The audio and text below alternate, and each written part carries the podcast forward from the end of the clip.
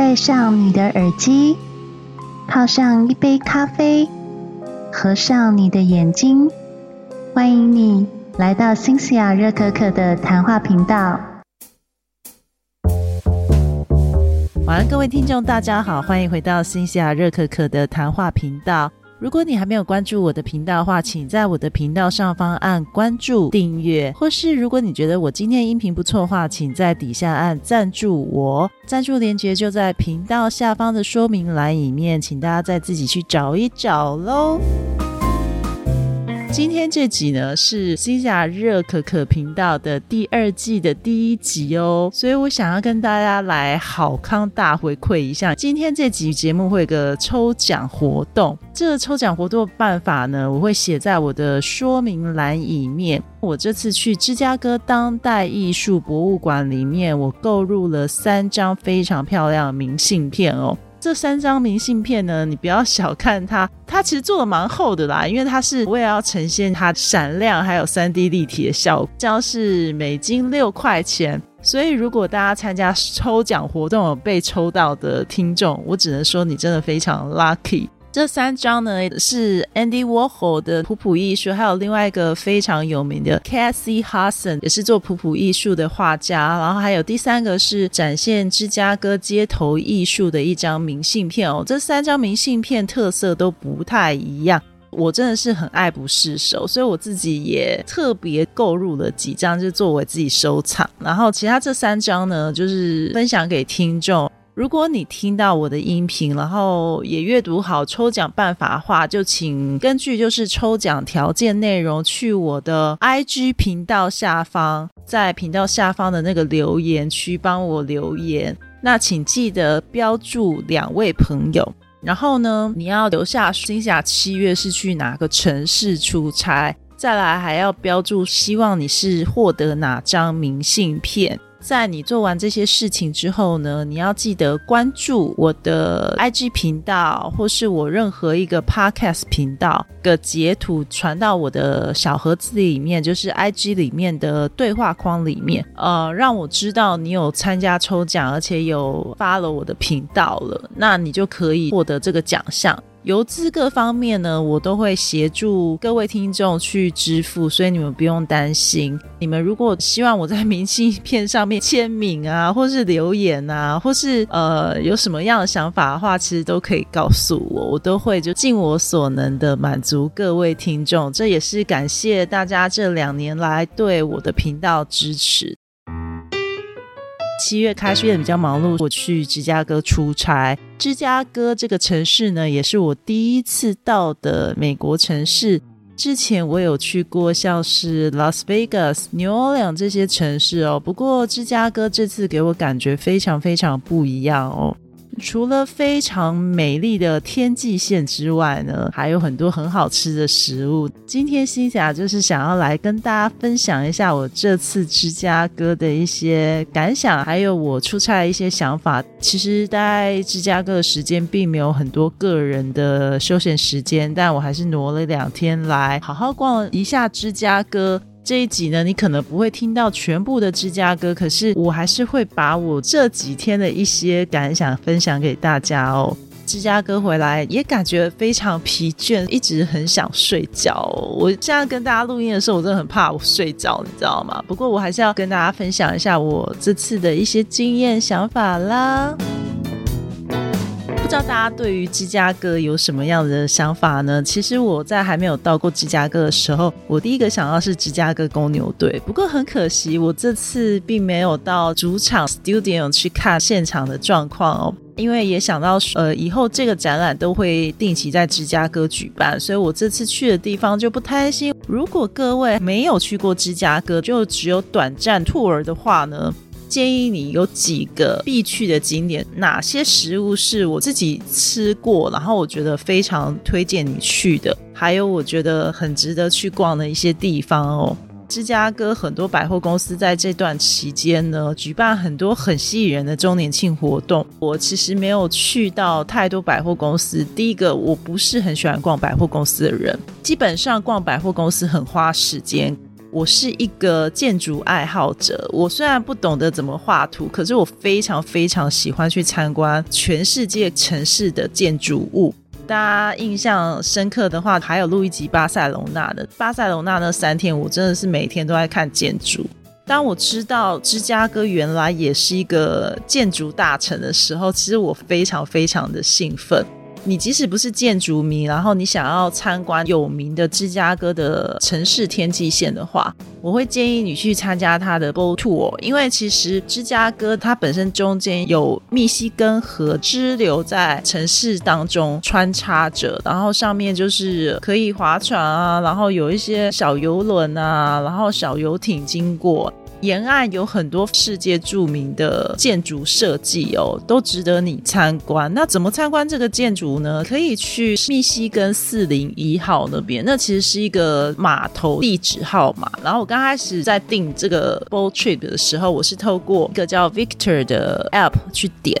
但实际上，如果你去点选像是 City Tour 啊，或是像是 KKday 啊、客路，他们都有在卖这样的票，价格怎么样？我觉得就是大家去比价就好。在这个码头旁边有两家公司，其实看你自己喜好，你想要搭怎么样的公司。那我是选择 Share Line，它是比较靠论坛报大厦那边。那等一下也会跟大家说明一下论坛报大厦是什么。这个 tour 并不是那么便宜，可是我觉得真的是你来芝加哥一定要参加的一个旅程。坐在码头上面，你就可以一眼看到非常非常有名的川普国际酒店大厦，以及非常非常有名你一定要参观箭牌大厦 Wigley Building，以及论坛报大厦。论坛报大厦就是在箭牌大厦的对面。川普大厦呢，新建于二零零九年，建筑设计师呢是由那 Adrian Smith 所设计的。杜拜哈利法塔就是这位设计师设计的。当时川普其实在建立这栋大厦的时候，他曾发誓说要让它变成世界第一大厦。不过，因为后来正逢就是九一一事件，所以后来这个大厦的楼层数就减少了七十八层楼。当时呢，这个川普国际大厦一盖好之后呢，它就立刻超越了在芝加哥另外一个很有名的建筑大厦，就是约翰考克中心呢，成为了芝加哥第一的住宅类酒店大厦哦。川普大厦的设计呢非常特别，其实就是有点像哈利法塔的设计。你可以注意到哈利法塔设计，它是像蛋糕一层一层堆上去，越来越小，越来越小，像笋子设计一样。这样，川普设计也沿用就是哈利法塔的这样的设计哦。我觉得这建筑设计师他别有巧思的，就是呢，他在设计这个建筑风格的时候，他其实是有考虑他做出来的样子会不会跟其他设计是不对称的哦。你如果仔细观察川普大楼的话，第十六层楼呢，它是对应隔壁的箭牌大厦；第二十九楼是对应 Maria City，Maria City 也是就呃他们那边一个非常有名的一个建筑设计啦。五十一楼就对应 A N A Plaza，也是当地的一个非常有名的建筑设计，让川普大厦跟其他的天际线摩天大楼是比较相呼应的。柔和的 tour 当中，你还值得一看的，就是我刚刚讲的 Maria City。Maria City 呢，我觉得它的设计非常非常的后现代化，哎，它会让我想到外星人或是蜜蜂的蜂巢。然后你从外观你会看到，它很明显的是一个停车塔的设计，大概就是在六十二层楼以上，几乎都是停车位。那它其实不只是停车场，它还是一个住宅大楼哦。它总共是有两层楼，双子星的那种设计。因为它的外观实在太有特色，所以它呃，你去看一下，有些电影里面会有它这个建筑设计。那它为什么设计成圆圆的样子呢？就是它要抵抗一些风阻效应，因为毕竟这种摩天大楼它必须要对抗这样子的风阻效应哦。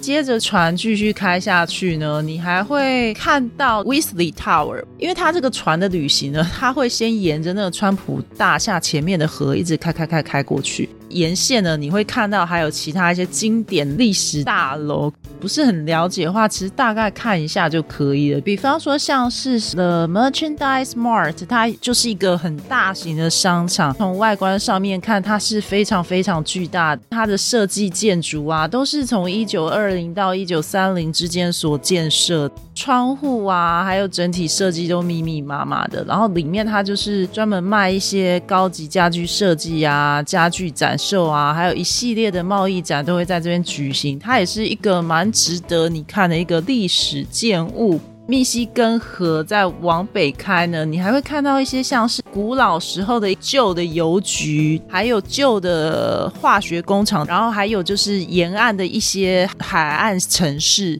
你会看到有些建筑物它是架高的，然后底下会有一些游艇停在下面。设计也是采取就是圆形设计，或是一些比较具有芝加哥风格的特色设计。其实我看了芝加哥的一些摩天大楼设计之后，我觉得是还蛮赞叹的。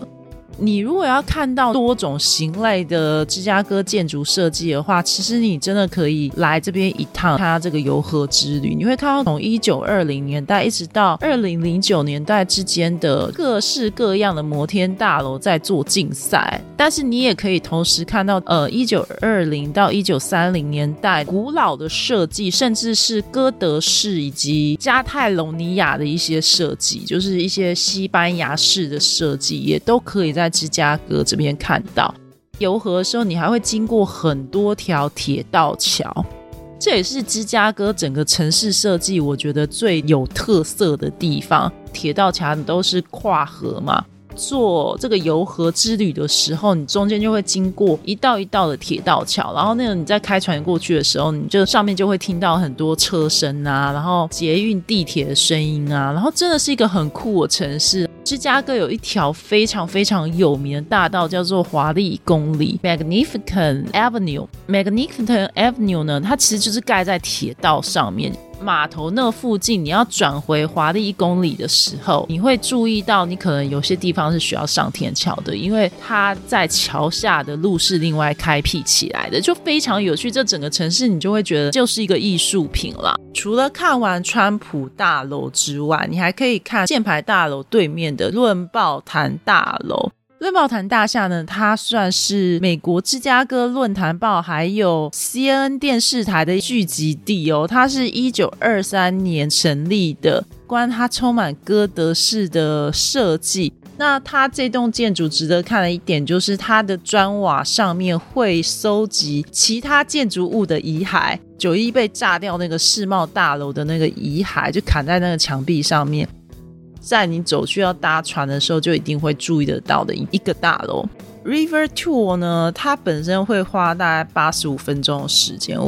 第二个推荐大家去看的是约翰汉考特中心九十四层楼三百六十度观景台。虽然我必须要说，三百六十度观景台它本身的空间设计，我觉得有一点点的小浪费。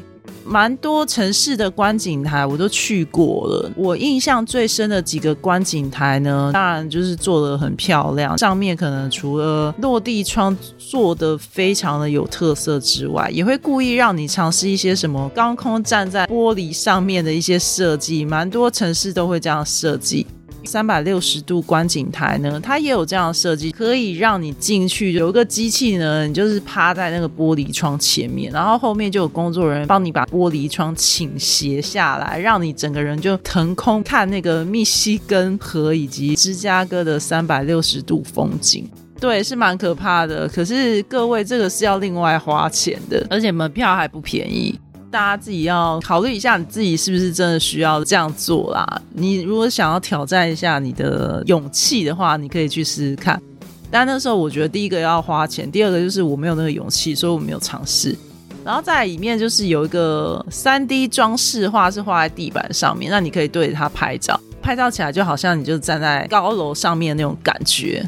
这是三百六十度瞭望台的两个其中一个特色，然后再来就是它上面有一些伴手礼，然后也有一个地方是可以坐下来好好喝咖啡、喝饮料的。必须要讲，风景真的很漂亮。在某一个角度对的话，你可以看到芝加哥的黄金海岸外的海滩，以及整个海岸线跟整个城市的一个风景，非常非常漂亮。而且密西根湖它本身呈现的颜色很美，是那种翠绿色的，不是大海的那种颜色，因为它是湖嘛，它其实不是海。女生一个人去不是很方便拍照，所以还好我有带手持的那种小脚架，就自己在那边调角度，或是请路人帮我拍照。这次去芝加哥，请人家帮我拍回来照片都非常的难看。觉得看出门在外，真的要准备一个专业可以自动遥控的那种手持握把比较好，不然每次依赖别人帮你拍照，然后拍出来的东西你又不好意思叫他一直帮你重拍。像我这种喜欢自己一个人背包旅游女生呢，蛮苦命的啦。每次回来就是在那边塞自己的一些美照的时候，发现剩没几张，觉得有够美送。芝加哥摩天大楼很多，还有另外一个地方可以看三百六十度。可是如果你是要看到有密西根湖的，我就会推荐你来这个。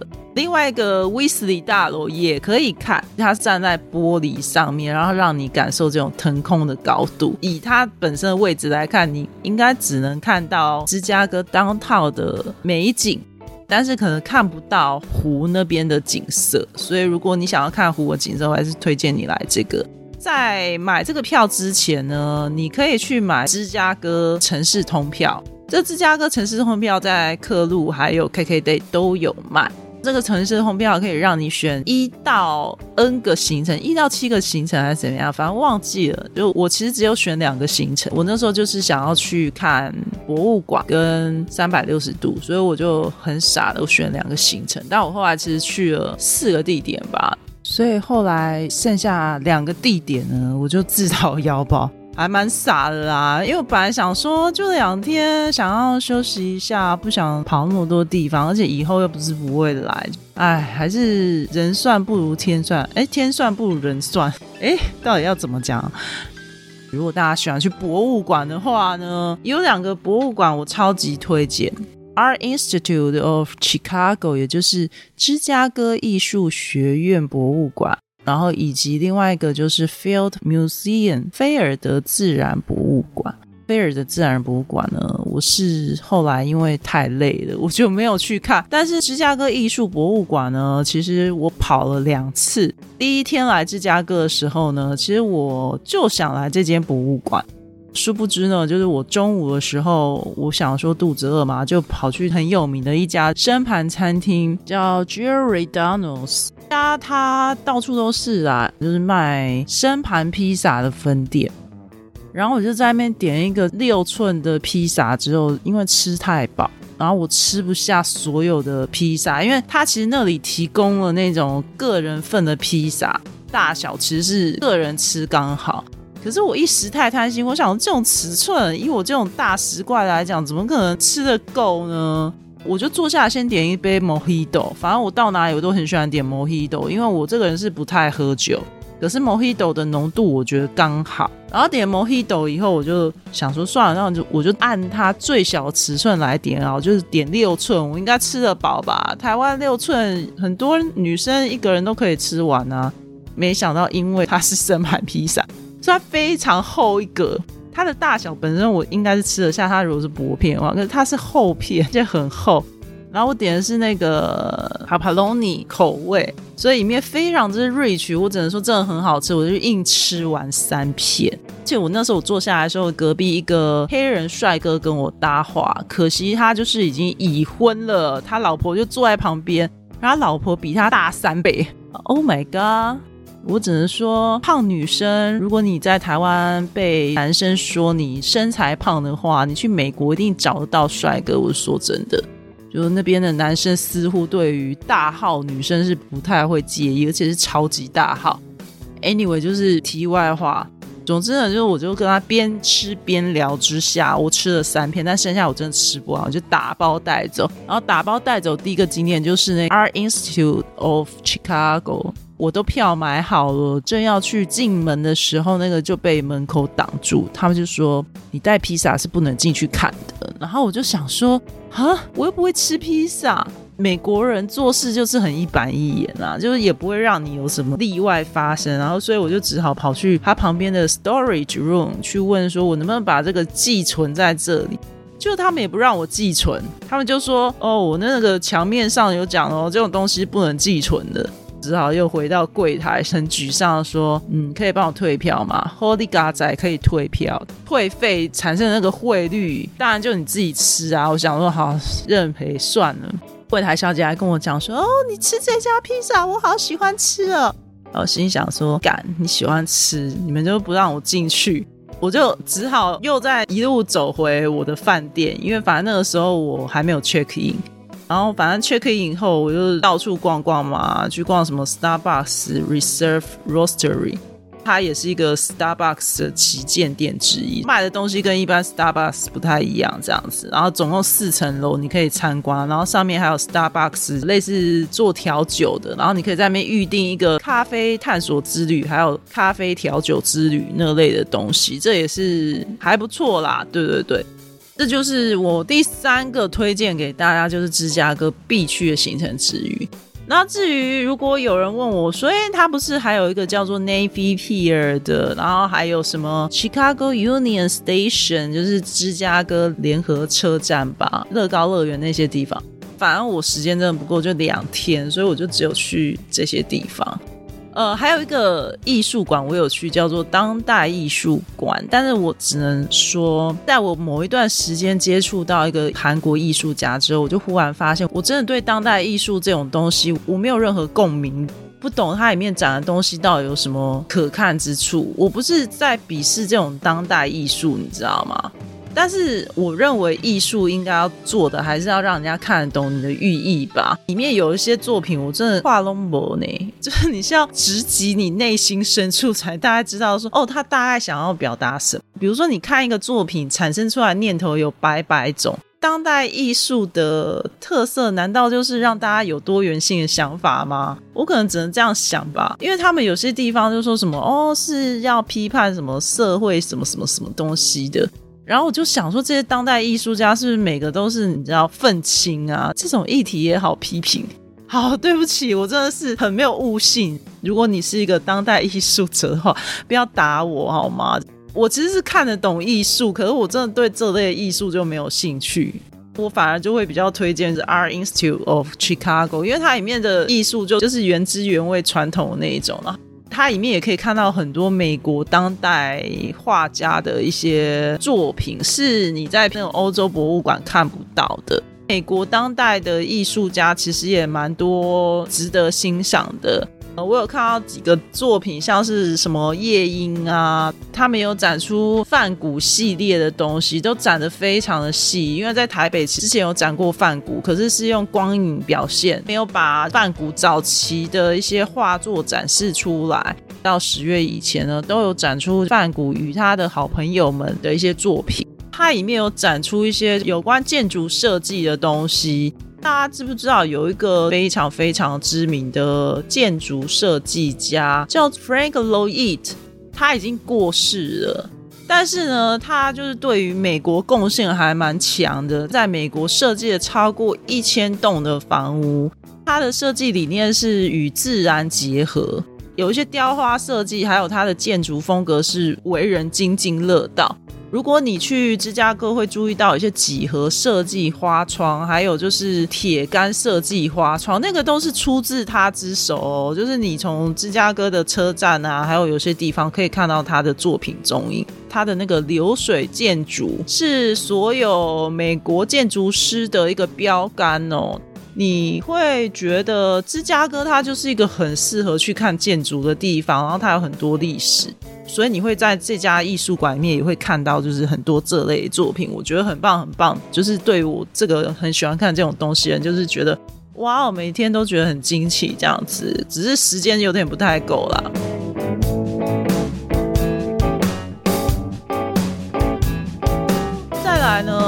要跟大家聊一下，就我吃的东西不是很正统，所以我只有吃过一次生盘。跟我一起参展的另外一个厂商，他来自纽约，然后他们公司是卖油品的，然后我们刚好是坐在 shuttle bus，就是坐隔壁。聊起来以后呢，我就跟他聊到芝加哥最近在周年庆，他就跟我讲说：“那你买了杂货没有？”我说：“还没。”他就说他推荐我去买一家叫 Traders Joe's，可是因为我那时候经过 Traders Joe's，我真的觉得它很像 Target，就是 logo 设计颜色很像 Target，然后就一时以为它是不是就是像 Target 一样那种普通超市，就听了那个女生的话，就抽空去逛了一下 Traders Joe's。发现说哦，里面很多东西都很有特色诶，重点是价格还蛮实惠、蛮便宜的。大家如果去美国的话，我会蛮推荐你去这家超市买。我那时候买了像是一些什么核桃酱、坚果酱、柠檬酱。哦，我就是一个很喜欢买吃的东西，然后买了爆米花。我知道芝加哥还有另外一家非常有名的 G 开头的一家爆米花，可是我真的没有机会去，而且我发现那家爆米花它外观加了很多人工色素，我不喜欢这种，我喜欢吃那种自然的，所以我就在 Trader Joe's 就买了那种白色巧达起司的口味的爆米花，跟那个另外一个橄榄油有机橄榄油做的那个爆米花。然后我买回去以后，大家弄哦漏哎，然后我自己也不小心就吃掉一整包。你知道飞行十三四个小时很累，我就在飞机上面吃光。嗯，所以我真的推荐大家，如果想要去买点杂货的话，可以去这家买。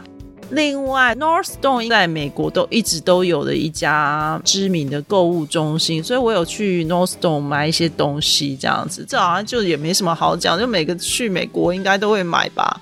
维他命那些，我觉得好像就是很多亚洲人也会买，对，就是在那边买也会比较便宜。但我有感受到美国物价真的变贵，以前可能就是一罐维他命顶多十几块美金、二十几块美金，现在去买一个同样品牌的维他命，价格竟然可能偷偷的涨了一块、两块、三块这样子。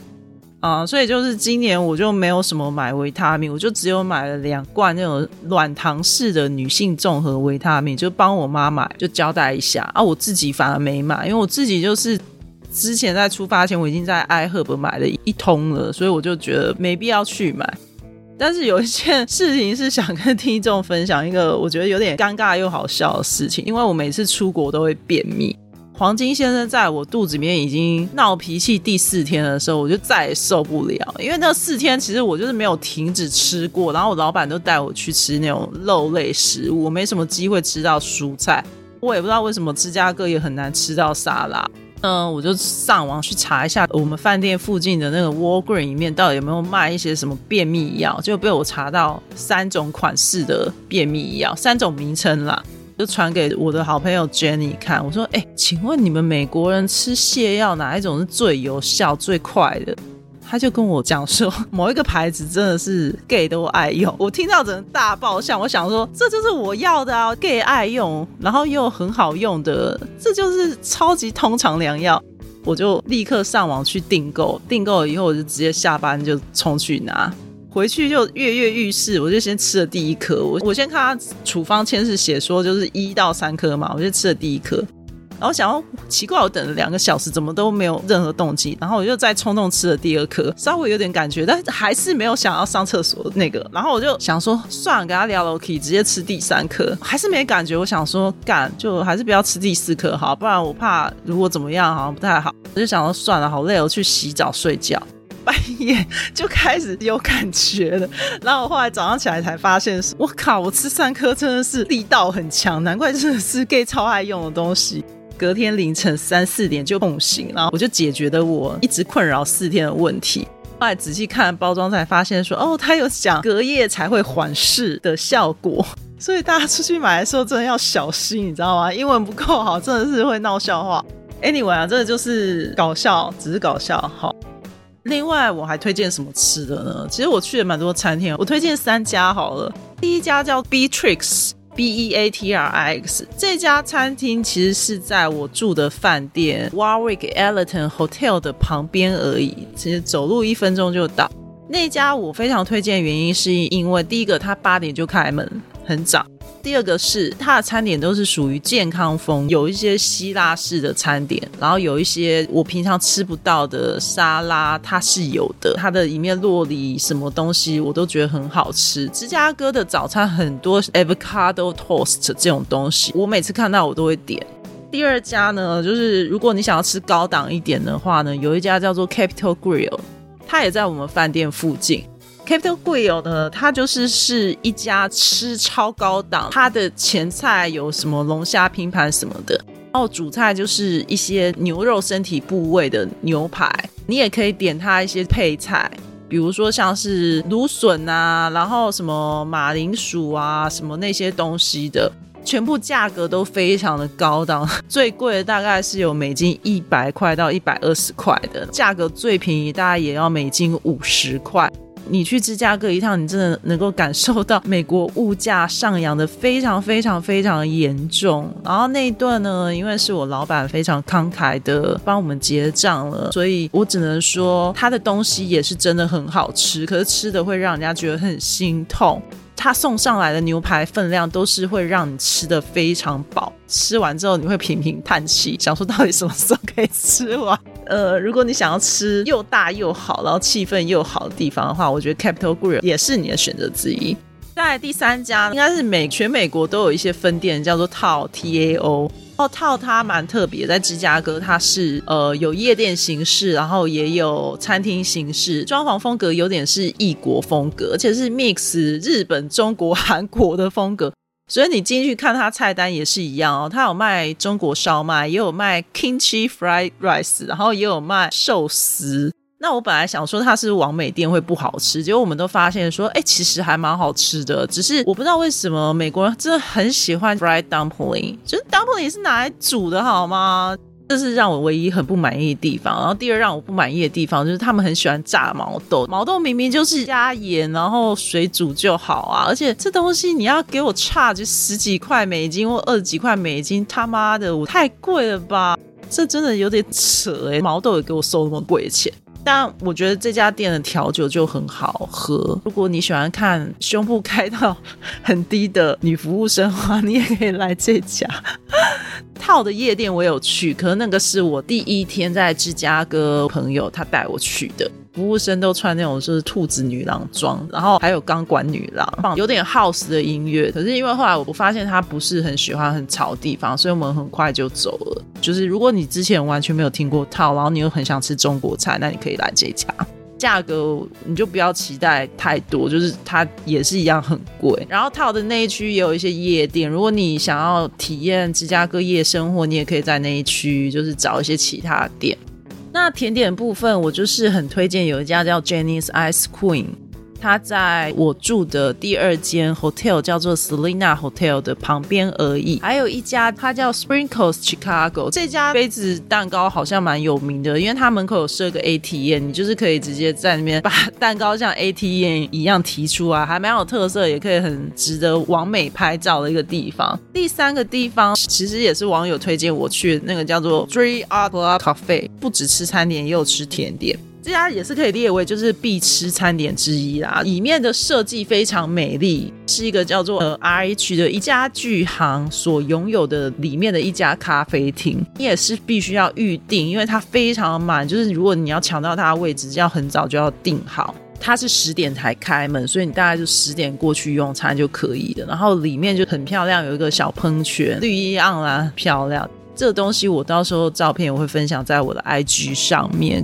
那所以这几家店呢，都是我特别推荐你一定要吃或是一定要去享受的几家餐厅。所以玩的、吃的跟用的，好像都跟大家讲过了嘛，好像没有什么其他可以讲。我觉得其他可以讲，反而是我一些个人隐私，因为我在那边还是有用交友软体去划到一些朋友，蛮深刻感受到我在美国是个蛮受欢迎的女生。而且特别吸引中东、印度裔那类的，I don't know why。我是看起来像有那种咖喱味的女人，看到我就闻到咖喱，想到家乡的味道。干就是有遇到好的，也有遇到不好的。这个应该不是我讲这集的重点。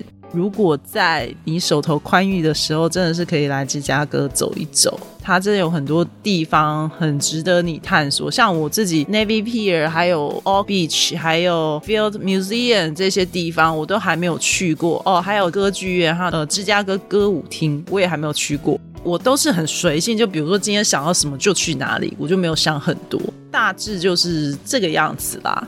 那如果大家对于芝加哥有什么想法的话，或是对于我这集有什么想法的话，欢迎你在底下留言给我。也顺便提醒大家，如果你非常想要拿到其中一张明信片的话呢，请一定要看清楚我资讯栏下方的抽奖条件以及必备的内容。如果你有一项不符合的话，我就必须要告诉你，我会把机会留给其他人，除非来留言的人太少了，那可能我可以考虑让你参加抽奖条件之内。不过我还是希望大家能够遵守游戏规则啦，毕竟想要这张明信片也蛮多人的，我猜的啦，我自己觉得应该会很多人。我希望大家不要不遵守规则过来留言说啊，我怎么为什么没有给你机会什么什么的。呃，我不希望有这种状况发生啦。已经经营两年了，想好好回馈一下听众。那希望大家喜欢我今天这一集哦。如果你喜欢我今天的音频话，一样，请在频道上方按关注、订阅，以及在底下的赞助链接赞助我一杯热可可哦。那我们下一集就会聊书喽，再敬请期待吧。是半个月后还是一个月后呢？I don't know，我试试看吧。好喽，那就先这样，拜拜。喜欢今天的收听吗？欢迎你在新西亚热可可频道上方按订阅、关注，或是赞助我一杯热可可。如果有新的节目，就会及时通知你哦。让我们下集见，拜拜。